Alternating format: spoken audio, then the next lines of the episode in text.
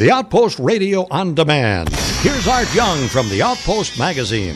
After spending most of his life writing and performing songs, our guest left the recorded music business a couple years ago and focused on his other artistic endeavors.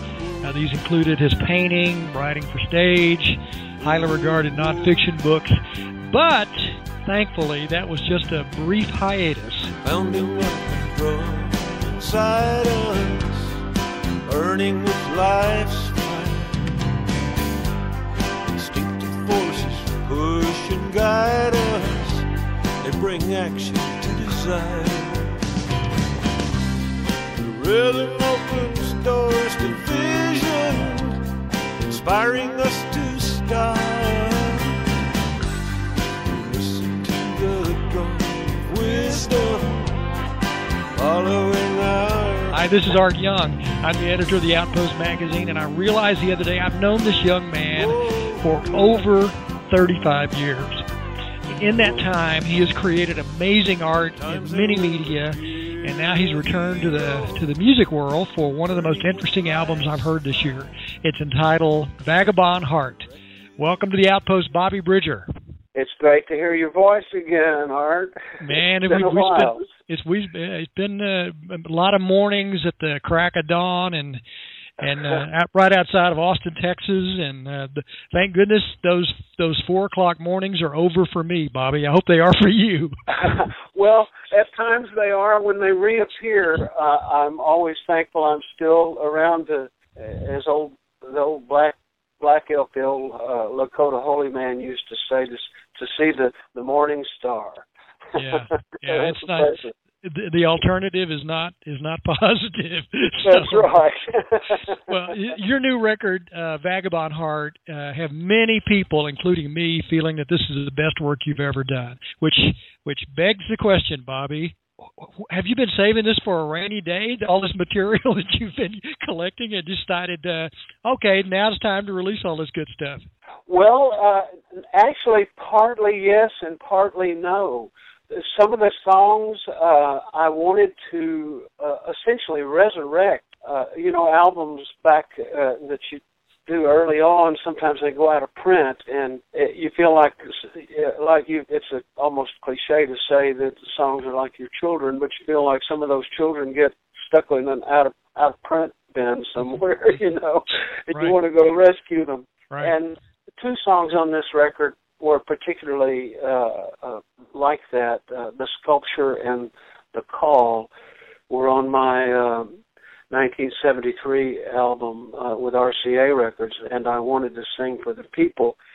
and the sculpture seemed to resonate with me more now at, at this stage of life than it did even at, as a young man when I first recorded it. And and similarly, similarly, the the the call was the same way, uh, largely because uh, I, I felt like having worked as a cowboy. That I felt like the call was more of a cowboy song, and I had cut it more as a kind of a traditional folk singer hmm. uh, back earlier. But I rearranged it and uh, in more of a kind of a sitting on a saddle with a, a little lap guitar, you know, mm-hmm. and uh, we had it, it took on a very interesting new direction. So uh, partly your question is uh, is, yes, I, I, I had been saving some of these songs in a way uh, in and out of print bin, but uh, other ones, uh, Bright Wings, for example, great song. it just uh, it just fell between uh, the history projects and the theater shows and the same thing with What You Resist Will Persist. A lot of those songs were like that were written in between and and they just never did get recorded and now was the time. Wow, that's very interesting. Yeah, I want to come back and talk about both those two songs, but you know, eh, this is a time when every artist, publisher, label executive, they all say there's no money in recorded music. Why have you decided to go contrarian on us and, and put out a new album? well, I've pretty much gone contrary my whole my whole career. The the the Lakota have a wonderful uh term for that, heyoka. Uh, uh-huh. the Heyokas go backwards. They do everything backwards, and I, I never have considered myself a Heyoka, but uh, I have been somewhat contrary, uh, but only because so many people just go crazy after one thing, and uh, when that fails, they they tend to just throw in the towel. But a lot of times, those things just lead you to another creative outlet. I, for example, when I'm when I'm working on a book and, and writing, and I hit a hit a, a kind of a log jam, I'll run out to my studio and start painting and until I can't paint anymore. And then by that time, usually the log jam's over on the computer. Hmm. Hmm. Interesting. And and I've found that doing that often uh, throughout my career has freed me up to do other things. And and when I left the record industry, it was because, to my way of thinking, it had become so basically just kind of corrupt that you know it took. I think it took two hundred and fifty thousand dollars to hire independent promotion men back in the day to wow wow to break a record. Once you spent a lot of money even making the record, you know. So now I I see the internet as something that just is a wonderful tool for what I've been doing since 1974 when I left the record business. Yeah, you you are exactly at the a, a guy with your background and talent and entrepreneurship and now you're at the right place at the right time, man. Yeah, I. You also had a, you know, the funding for this record was provided by those legions of Bobby Bridger fans out there, didn't it? Yes, and that's a wonderful. Again, that underscores what we're talking about about the ability that we all have now. And you know, in the old days, we would we would run like moths to the flame to give ourselves away and give our our all the money that we would make away as quick as we you know uh to to other people. And and now we have the opportunity as i see it to to to to actually make a little money off of what we do and of course everybody says well you know people don't buy music anymore but i i don't believe that uh, i believe that if you give people the opportunity to do what's right, they will do what's right, and they know that making music and recording it and putting it out it has a certain value, and they'll support that. Mm-hmm. Well, the first cut I heard on the record, and I'm not sure they even call them singles anymore, but it's an amazing lyric and uh, tune, musical standpoint. It's called the Cycle Song. The circle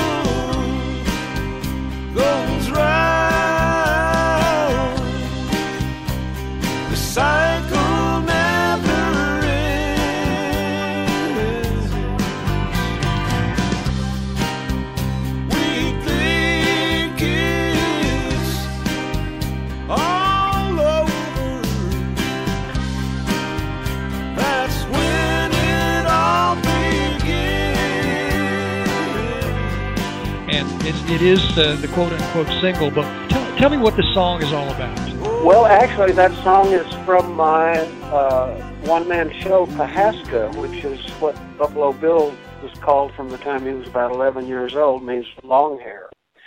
And uh, that song uh, was was the the the kernel for that song was what uh, enabled me to work for 25 years on Pahaska, that the, the ballad about Buffalo Bill and it came from a remark that uh, Black Elk, the holy man of the Lakota, made uh, after he had been lost. Uh, he he got lost from the Buffalo Bill show in England when they were there touring in 1887, and uh, he and four other Indians from the show, and he wandered all over uh, Europe really until 1889 when Buffalo Bill was in Paris with the Wild West, and they reunited. Uh, and Black Elk, Buffalo Bill gave him the option of staying with the show or going back to the Dakotas. And he, Buff, Black Elk, said, "I want to go home." And so Buffalo Bill hired a policeman to make sure he got on the boat the second time and get him back to uh home And Black Elk always said of Buffalo Bill, Pahaska had a strong heart. And that strong heart, if you remember the lyric in the uh, the cycle song, it says, uh, "Pounding like a drum inside us, burning with life's fire, instinctive forces push and guide us, uh, bringing action to desire." And that's about Buffalo Bill, and that's where that song comes from. And when I was doing it as a one man show, my son was a little boy. He was eight, nine, ten years old, opening my show for me, and. uh when we went into the studio, he said, "You know, Dad, I always wanted to hear that song done in more of a contemporary style than just you, the 12 string. Mm-hmm. And why don't we try that?" And that was the way it started. That's where the wow. I mean, that's where the the the, the sound comes from. Yeah, who's playing lead? Who's who's playing lead guitar on that track? John John Inman is playing everything on wow. that. John wow. Inman played entire everything on that song. I had a kind of a little uh, a rhythm thing go- going on six string guitar and I taught John that rhythm of what I was doing. He says, "Does this work?" I said, "Yeah." We locked the rhythm in. He took over and built the whole track. Yeah, it is now, a Gabe, yeah. Gabe the singing background on it. But, yeah, it's it's a stunning song, and I see why you released it uh, the first song out, and that's the one. Uh, you know, the old the old radio guy and he says that's the one that that you'll hear on the radio as well. And uh Inman produced the record too, didn't he? Yeah, Inman. He and I he and I co-produced it. We uh it, in a way that's that's something that we've been trying to do ever since way back when I was on RCA. Back when I first arrived in Austin, John was one of the first people I met uh, before the Lost Gonzo band and all that. And and I had left Nashville where I was working with one of the master uh, studio session men in the world, Fred Carter Jr., who played with Simon and Garfunkel and all sorts of people and uh, is very famous anyway. And John was one of the first people I met when I got to Austin, and I saw in John a lot of that same wonderful natural gift with the instrument. And we, it, besides that, he's just a sweetheart of a guy, and we we just became closest of friends, and we've been friends for 45 years now. Wow! And uh, you mentioned you mentioned your son Gabe, who I have. Uh, as long as I've known you, uh, I have not met him, but given given that voice, I, I have a feeling I'm going to be hearing him around the old around the old studio for a long time to come. Now he sings, he opens one of the one of the cuts on this uh, album, doesn't he? That's absolutely right on, on Bright Wings. Uh, Gabe's a trained, uh, a very trained singer. He went to the High School for the Visual and Performing Arts in Houston, and uh, very famous art school here. Mm-hmm. And uh, he uh, uh, then he went to U- University of Houston on a, a, a vocal scholarship first, but he's has other interests, and they were very um, wanted him to be very focused on opera. And uh, so anyway, I've been trying to get him back into the studio to do commercial stuff, and uh, when the Bright Wing song came up, I thought, oh, that's really great. We'll we'll use that almost like uh, sirens in a, a, mm-hmm. a mythological sense in a refrain, and let him just uh, sing, just use that beautiful voice. But I also wanted to get him uh, exposed to uh, an audience as well because I do think he's got a, a, a record in him down the line, and this was a way to explore his uh his talents and see if he wants to go in that direction at all. Yeah, well, he, he's like Loudon Wainwright's kid. Uh, you know, one of those voices that comes along very rare. I mean, I hear it. I know where he got it. You know, I definitely can hear it in his voice and your voice. But uh, it's a it's a rare rare treat to hear that kid. That's that's so uh, intuitive that you jumped on Rufus Wainwright. He is a Rufus freak and has been for uh, uh, ever since long before Rufus became popular. Yeah, okay, playing me Rufus Wainwright stuff, and uh, yeah, that's really I can't wait to tell him that. yeah, you know he did. I I actually interviewed a hundred years ago Loudon when he had a I think he had like a couple of hits and and I vaguely remember uh you know his his little boy was you know coming along behind. I thought hmm this will be interesting and uh, turns out that you know Rufus has got this God given, unbelievable voice. You know, oh, very much yeah. like very much like Gabe, and it's it's it's fun to hear that. And that that uh, that cut, Bright Wings, is is just phenomenal. I, I love the beginning of it, and you know, it's it's. uh well, what what other cuts do you like on this on this record that, that you like playing? You know, I had the hardest time uh sequencing this record because you know I go I went back to my very earliest influences to to do this record back when I was a teenager. My two biggest, uh, aside from Elvis and and the the, the regular uh, guys, you know, the Sun the Sun guys. Two two of my biggest influences were uh, Marty Robbins uh-huh. and, and Bobby Darin. Interesting. And uh, the the reason being that you know Marty could do a white sports coat one cut, Bye Bye Love the next cut, and El Paso the next one. Uh-huh. Uh, they were all different styles and all different uh, approaches to his using his voice. Yeah. And, and Bobby Darin was the same way. He cut that little novelty thing, splish splash, splish splash, and then the next thing you know, he's doing uh, Mack the Knife, and then Uh-huh. after that, he started doing folk music and introduced uh, Tim Hardin's "If I Was a Carpenter." Yeah, I forgot about that. That's you're right, boy. What a what a diverse you know, what a diverse repertoire. And, and, and back in those days, that was what made an artist work was being diverse and being able to sing that way and being able to approach uh their music that way. And I thought, well, when I first started making records, that was exactly the the way that my producer took me was to do to to, to do that. And so I went back to that technique. So as far as picking a favorite song, it's hard for me to do because I what John and I decided to do as producers was to do just that was to to to use that kind of basic the foundation of my finger picking style and and build from that with the, song with two voices kind of the Everly Brothers Simon and Garfunkel whatever you want to call it Mhm. pairing with Gabe and, and me, and then build those different styles. That you do my songs in those different styles. Mhm. So what you have in Vagabond Heart is uh, kind of a vagabond artist as well, Yeah. moving from one style to another, and and so they're all my favorites. And it's uh, without using the cliche of it being children, it's because they have such unique characteristics each of the songs. Yeah, I didn't realize that Gabe was singing harmony on uh on the single, but but he kills it on that single. That's a fabulous. Yeah, on the cycle song. Well, that was his. That was his. I when he said we should cut that.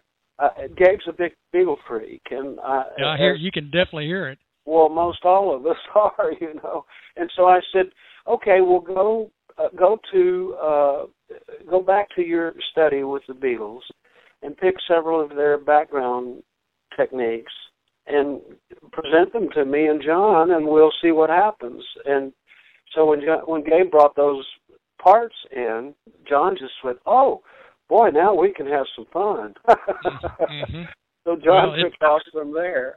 Yeah, it sounds like you guys had fun. And and now, are you going to hit the road to support the new record, or or if so, where are you going to be playing? Well, you know, I I actually I took off most of the last year to get to put all the different parts of the puzzle together to make an approach, uh, as we've discussed, to come back at this from uh, the new way of doing things with Kickstarter, with so forth and so forth, with using social media and whatever to uh, let people know about art. So I didn't, I, and I was waiting to see how this record would uh, would come out. And so once I once I found out when it was coming out, I started booking gigs. So we start up uh, the end of the month in Shreveport, and then we go to Oklahoma City and Tulsa and Rogers, Arkansas, and then I'm coming back here to uh, Texas uh, to because John is going to Europe with Jimmy LaFave.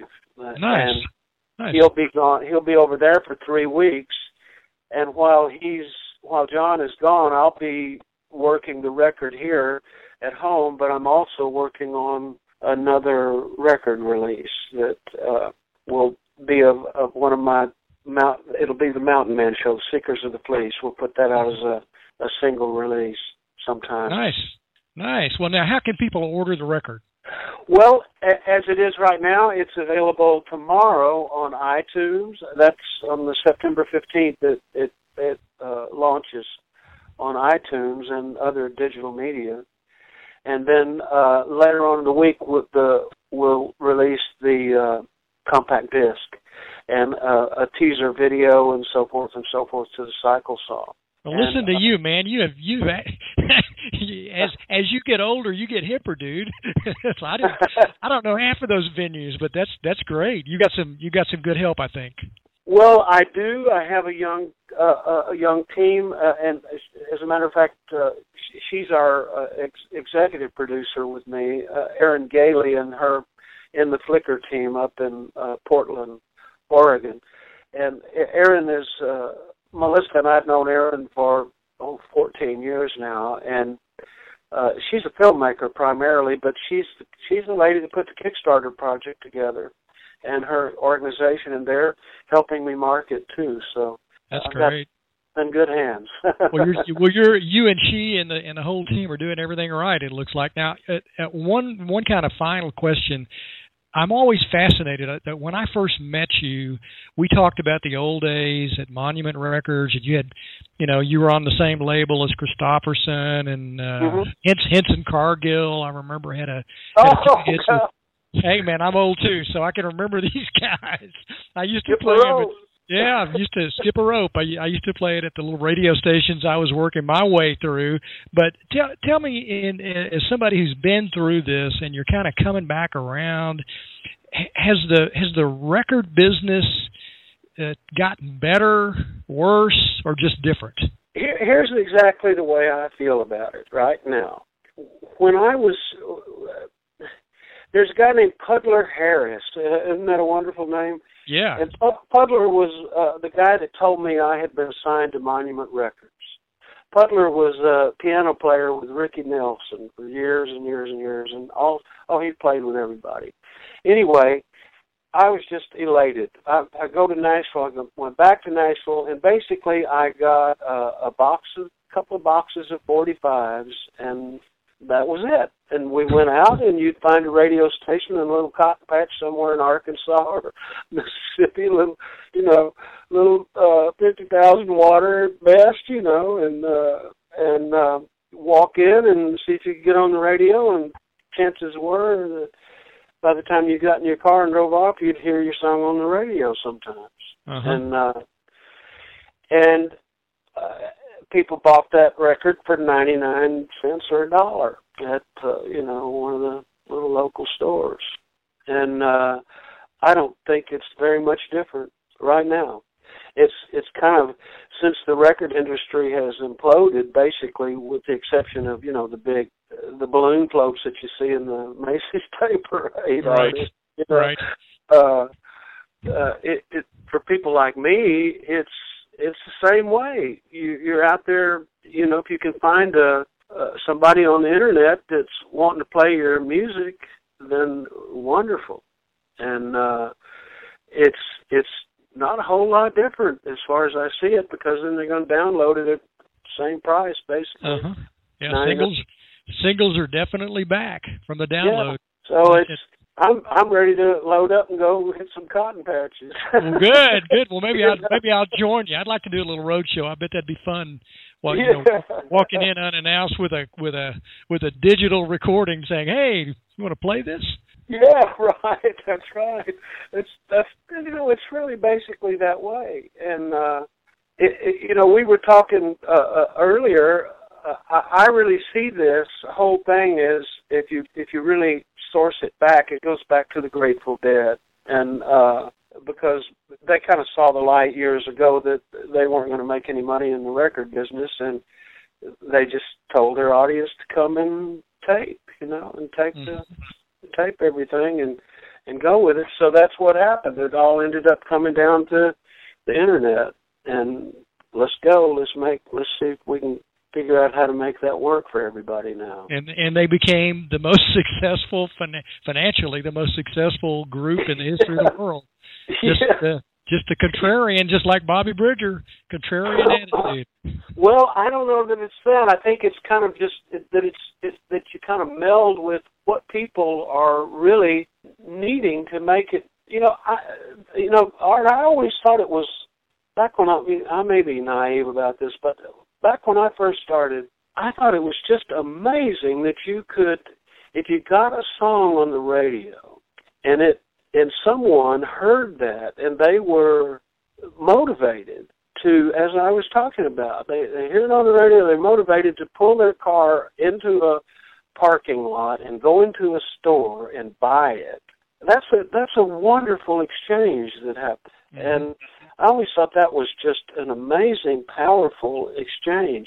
And it also it's it's based totally on basically on the ear that it's that you can't that you don't see the the person you hear them first and then you go and get that and i think that's exactly the same nowadays and mm-hmm. uh i don't think humans have changed very much over no. that so i'm i'm really excited about walking out into this new frontier it's great yeah well this is this is a, this is exciting for your for your friends and goodness knows there are hundreds of thousands of them who have seen your shows, bought your records, bought your paintings, bought your books. And I'm one of those, you know, painter, singer, songwriter, playwright, Old West expert, and successful author Bobby Bridger has been our guest this time around on The Outpost. Go buy Vagabond Heart. It's a great record, and Bobby is one of the truly good guys. Thanks for joining us, my friend. You bet, Art. Thank you for having me. It's been a real pleasure to hear your voice again. I can't wait to cross our paths again. Well, we'll do it. This is Art Young of The Outpost, and we'll talk soon. The Outpost Radio on Demand from the on demand page of theoutpostlife.com.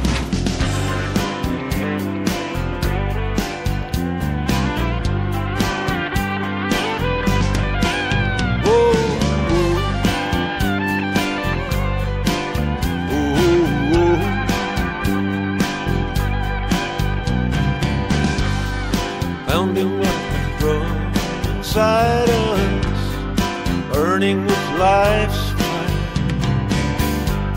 Instinctive forces push and guide us, they bring action to desire.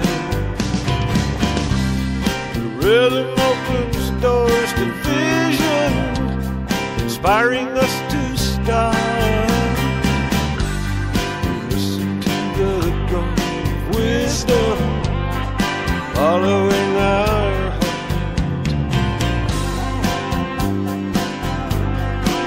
Oh,